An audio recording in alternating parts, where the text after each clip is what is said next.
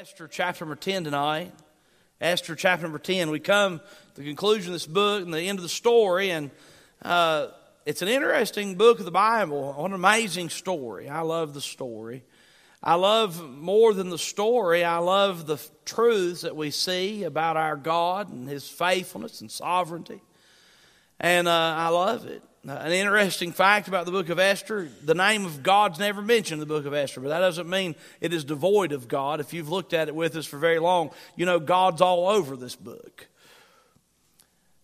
And it's interesting that the book named after the lady Esther in the last chapter, three big verses, she's not mentioned, and we end the book of Esther with the spotlight shining on the man Mordecai. The Bible says in Esther chapter number 10, verse number 1 And the king Ahasuerus laid a tribute upon the land and upon the isles of the sea, and all the acts of his power and of his might, and the declaration of the greatness of Mordecai, whereunto the king advanced him, are they not written in the book of the Chronicles, the kings of Media and Persia? For Mordecai the Jew was next unto King Ahasuerus and great among the Jews, and accepted of the multitude of his brethren, seeking the wealth of his people, and speaking peace to all his seed. Tonight's message is titled This The Greatness of Mordecai. The greatness of Mordecai. And I want to introduce it by just taking time to look at these first couple verses. And our message primarily comes from the third verse. The first verse, the Bible says, The king, Ahasuerus, laid a tribute upon the land, upon the isles of the sea. Now, it's an interesting thought and something that we see here that God wants us to know in His Word that King Ahasuerus, uh, as a result of putting a Jew, one of God's people, in second, second in command, does not back up in his nation. You see, Haman had promised that if King Ahasuerus, if you'll put me in control, even if we exterminate the Jews and money gets a little tight, I'll help you out. I'll contribute to the treasury. If you'll put me in control, then we'll have power and blessing. The bottom line is when righteous people are in places of authority, God blesses. God's principles work. And King Ahasuerus, having uh, Mordecai second in command now in his nation, which reminds us a little bit of Joseph and Pharaoh, right? When Joseph was in control and Joseph was leading. God blessed the nation of Egypt. And we see here that because Mordecai is to at a place of authority, King Ahasuerus, his lands and his influence and his power is expanding. Verse number two, the Bible says, all the acts of his power. Now, verse number two is a little paragraph that stands alone. And it's going to tell us about the things that are recorded in the chronicles of the kings of Media and Persia. Now, don't be mistaken because this is not the chronicles in your Bible. There's first and second chronicles in your Bible. These are the chronicles of Media and Persia. And to answer my question and yours too, perhaps, can we find the chronicles of Media and Persia today? We cannot. Can't find them. But wouldn't it be awesome to read them someday? There's archaeologists working every day, and perhaps one day they'll find us the chronicles of Media and Persia, and I'll be excited to hear what they say. I'm sure I won't be able to read them because I'm sure they're not in the King's English. But, anyway, uh, so the second verse is going to tell us some things that are written and recorded for us in verse 2. The Bible says, All the acts of his power, whose power? Uh, power, and of his might, Ahasuerus' might, and the declaration of the greatness of Mordecai. So the Bible says, written in the Chronicles of Media and Persia are these things the greatness of Ahasuerus, the, the power of his might, and the greatness of Mordecai are written in the Chronicles. The Bible says, Whereunto the king advanced him. The Bible lets us know what uh, King Ahasuerus did with Mordecai, advanced him. They're written in the book of the Chronicles, the kings of Media and Persia. And then God, in his inspired word, gives us one last verse, the book of Esther. he says, I want to remind you of what a great man really looks like. I want to remind you of what greatness in God's eyes really is. The Bible says in verse 3 Mordecai, the Jew, was next unto the king, unto King Ahasuerus, and great among the Jews, and accepted of the multitude of his brethren, seeking the wealth of his people, and speaking peace to all his seed. Let's talk tonight about the greatness of Mordecai. You don't have to uh, be terribly alert and awake to see what the world imagines to be greatness. I've been watching quite a bit of NBA basketball here in the last couple weeks, and it's fun to a certain extent, but I'll just tell you, some of these guys who think they're so great make me want to gag and vomit. How many of you are with me? I mean, there are folks who think because they've become so good at running up and down a basketball court and throwing a little ball through a hoop that for some reason, and they've got lots of money and big houses and influence, for some reason that makes them great, great, great, and they don't have to be humble anymore. They don't have to be respectful anymore. They don't have to follow the rules anymore. Now, I'll just tell you, there are lots of people who ascribe to that as some form of greatness. And it's not just in professional sports or college sports or whatever, but in all of life, there's a lot of people who think if they've become successful at something, that they can be exempt from rules of integrity and decency. And I'll just have you know something God does not consider unrighteousness greatness. God does not consider wealth greatness. God does not consider power, greatness. As a matter of fact, when we come to this passage of Scripture, I think it's very important. I think it's something that needs to be paid attention to. I'm confident that God and His Word, as we look at the last verse of the book of Esther, God is contrasting a great person, a great man, the greatness of Mordecai, to a couple other guys in this story who really weren't so great after all.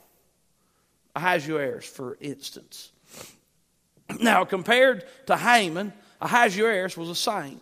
I've got to tell you my joke again. You may have heard it, but uh, I just was reminded of it. It's worth telling again. So there was this very wealthy man. And he went to the preacher after his brother died, and he said, Preacher, if you will tell the church over my brother's body that he was a great man, that he was a saint.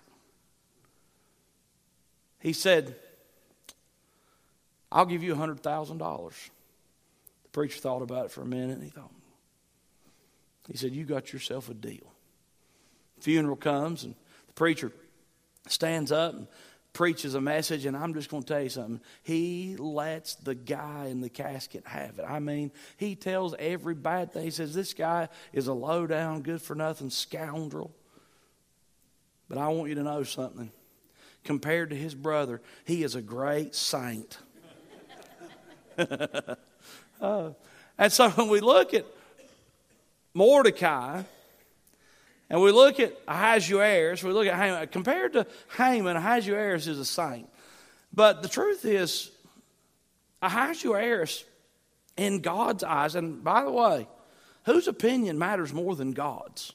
Let's not forget that. In God's eyes, Ahasuerus is not a great man.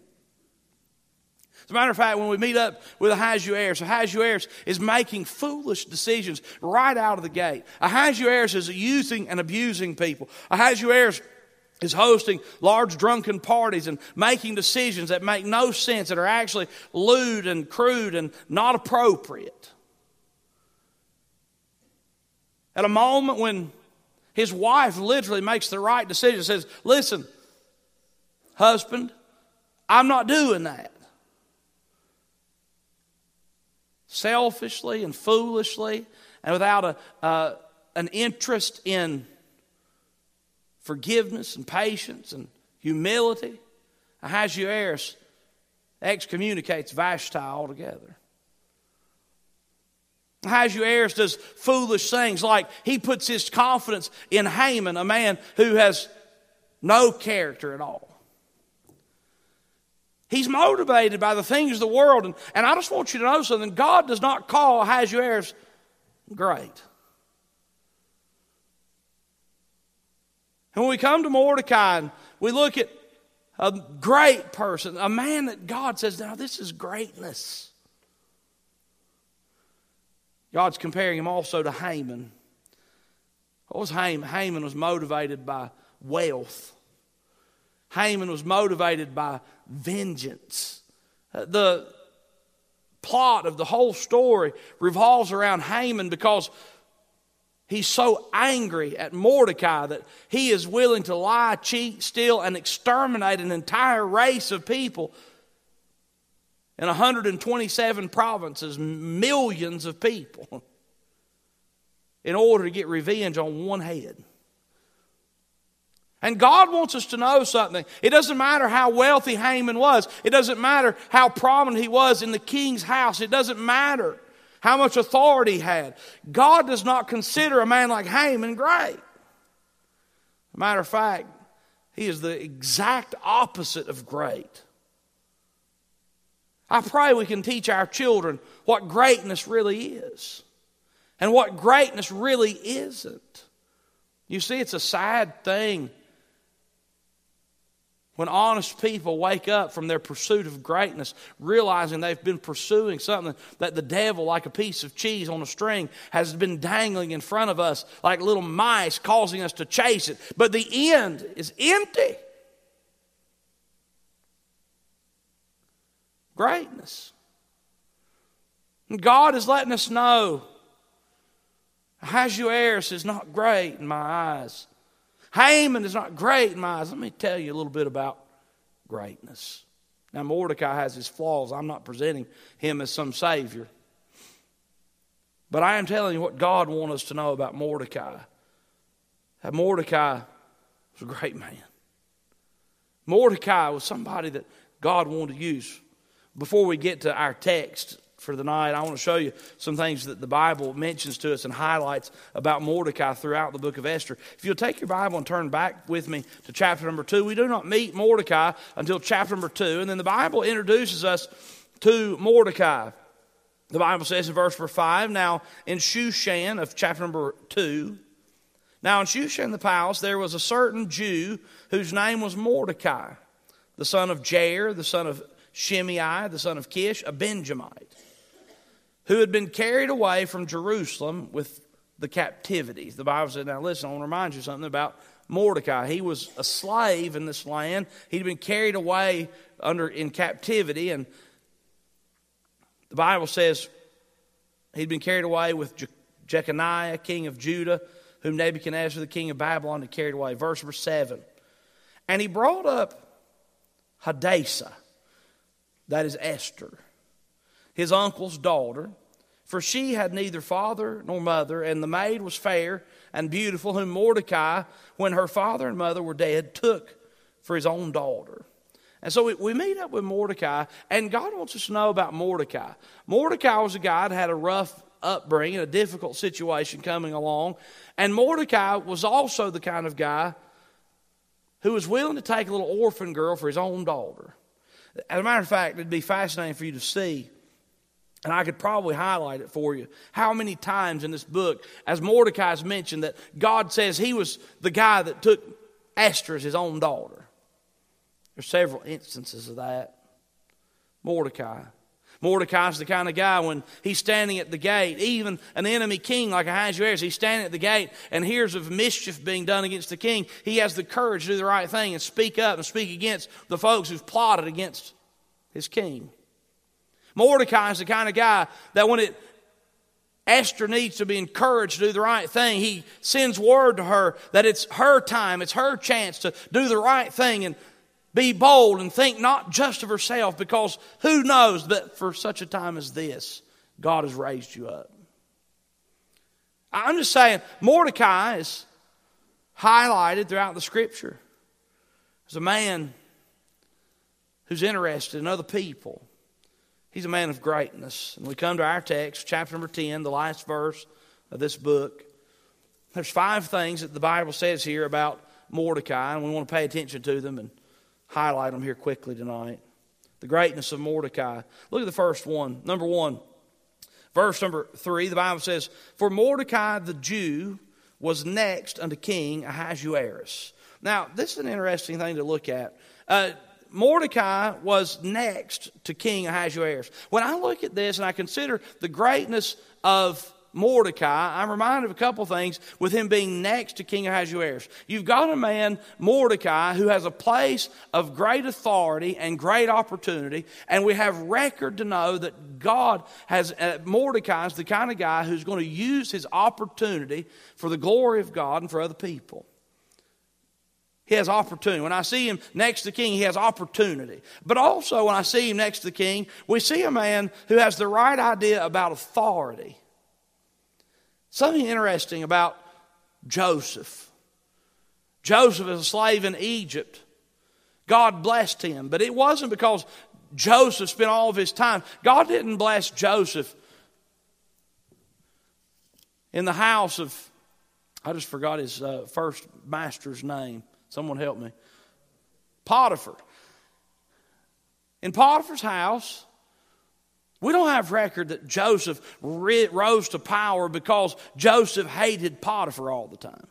Joseph was always behind the scene criticizing the authority. Joseph was always trying to get the upper hand. No. Joseph behaved himself wisely and submitted to the authority that God had put in his life and did a great thing. When Joseph was in prison, what happened to Joseph? How did Joseph rise in power? Because he beat down all the guards and all the guards knew he could escape anytime he wanted to. And he was such a mean devil that nobody, everybody feared him. And so he rose. No. Joseph behaved himself wisely. And he responded to authority the right way. And because he responded to authority in the right way, God blessed him. And then when Joseph becomes second in command in Egypt under Potiphar, Joseph behaves himself wisely and God blesses him. Do you think Joseph was out trying to take the throne from Potiphar? No. He was had the proper view of authority and he had the right attitude in the situation of life. How many of you in a situation that's less than optimal? You been there? In a, you're in a situation that's less than optimal. The boss is awful. The conditions are terrible. The circumstances are horrid. But you have to remember something. We, as God's people, we are in the world. We're not of the world. We're not to be uh, sinning against God and His Word, but we are to be the kind of people who have the right spirit about the authorities that come up in our lives. And when we respond to those authorities, right, God says, that's great. When we deal with things humbly and godly and patiently and gracefully, and hey, look, God says that's great. God says that's great. Why was it that God was able to use Mordecai in such a way? Because he had a rotten attitude and he thumbed his nose at authority all the time? No, because he was wise and he set himself up in such a way that he could help the king and help the Jews and help his people and help his seed. The right authority, right idea about authority. Let me tell you something. If you complain about everybody that's above you all the time, your heart is not in tune with God. We got to get to the place where we're just going to be okay and trust the Lord in the uncomfortable situations in life and with the authorities that are around and above and are near us. Greatness is this sense of humility that takes advantage of opportunity, but the sense of humility that says, you know what? I'm not the king, but where I am, with God's help, I want to be used for God's glory. You see, he was next to the king. Number two, look what the Bible says here in verse number 3 again. For Mordecai the Jew was next to the king, Ahasuerus, and great among the Jews. Great among the Jews. Now, the Bible just lets us know what the Jewish community thought of Mordecai. He was great among the Jews. Let me just show you here how God is using Mordecai. Mordecai had a great testimony and reputation among his community. Among his community.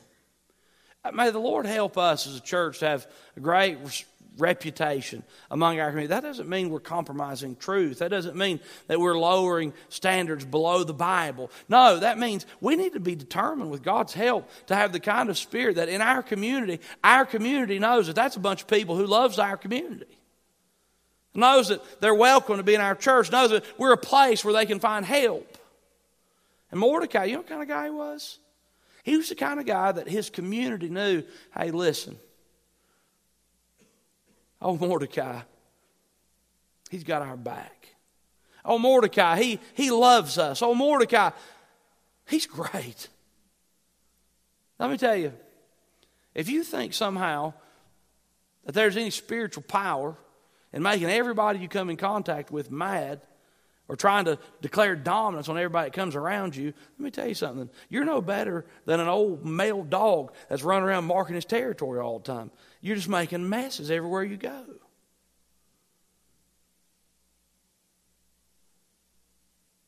Mordecai, not like that. He was great among the Jews. In his community, in his community, folks like, man, you can count on him.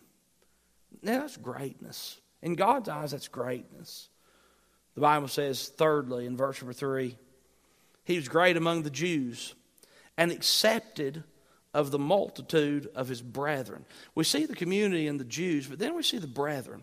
And we could, there was not a local church at this moment, but we can liken the brethren. These were people who believed like him. These were the people that were the closest to him. This was his, this was his family. This was his faith family, his brethren. The Bible says he was accepted of the multitude of the brethren. Look, he had a place of prominence in the faith community, he had a place of prominence in his church. He esteemed others greater than himself. And God calls that greatness. He was accepted of his brethren. Look at the fourth thing. Look at what the scripture says seeking the wealth of his people. I don't know about you, but I like the idea of someone in authority who their burden is this I'm going to seek the wealth of my people. I'm going to seek the wealth of my people. Let me tell you, what makes the greatest father? A father who's interested in seeking the wealth of his children, his wife. What makes the greatest mother? A mother who's interested in seeking the wealth of, his, of her children, her husband. What makes a great politician? if there is such a thing. And there are, and there's a need for them. Somebody who is seeking the wealth of his people. What was Mordecai interested in? Was Mordecai interested in showing off the fact that he's wearing the king's ring and having people as he was paraded through town on the king's horse and the king's clothes, bowing at his feet? No, he'd been there and done that. Who cares? That doesn't benefit my people at all. A stroke on the ego of a humble man is not great. What did he do? He sought the wealth of his people. I want to encourage you to do something. We're all have a tendency to seek our own wealth. Now look, I got bills to pay every month and we got to work and provide and take care of. There's no room for selfishness in God's house, among God's people. And great people aren't selfish people. I hate to tell them. Some of the wealthiest, most famous, most talented people that's ever walked on two legs, they're not great in God's eyes. I want them to be. They're not great in God's eyes. You know why? Because all they care about is themselves. But Mordecai, Mordecai had determined to live his life, and God says, Let me tell you about my Mordecai. He's seeking the wealth of his people.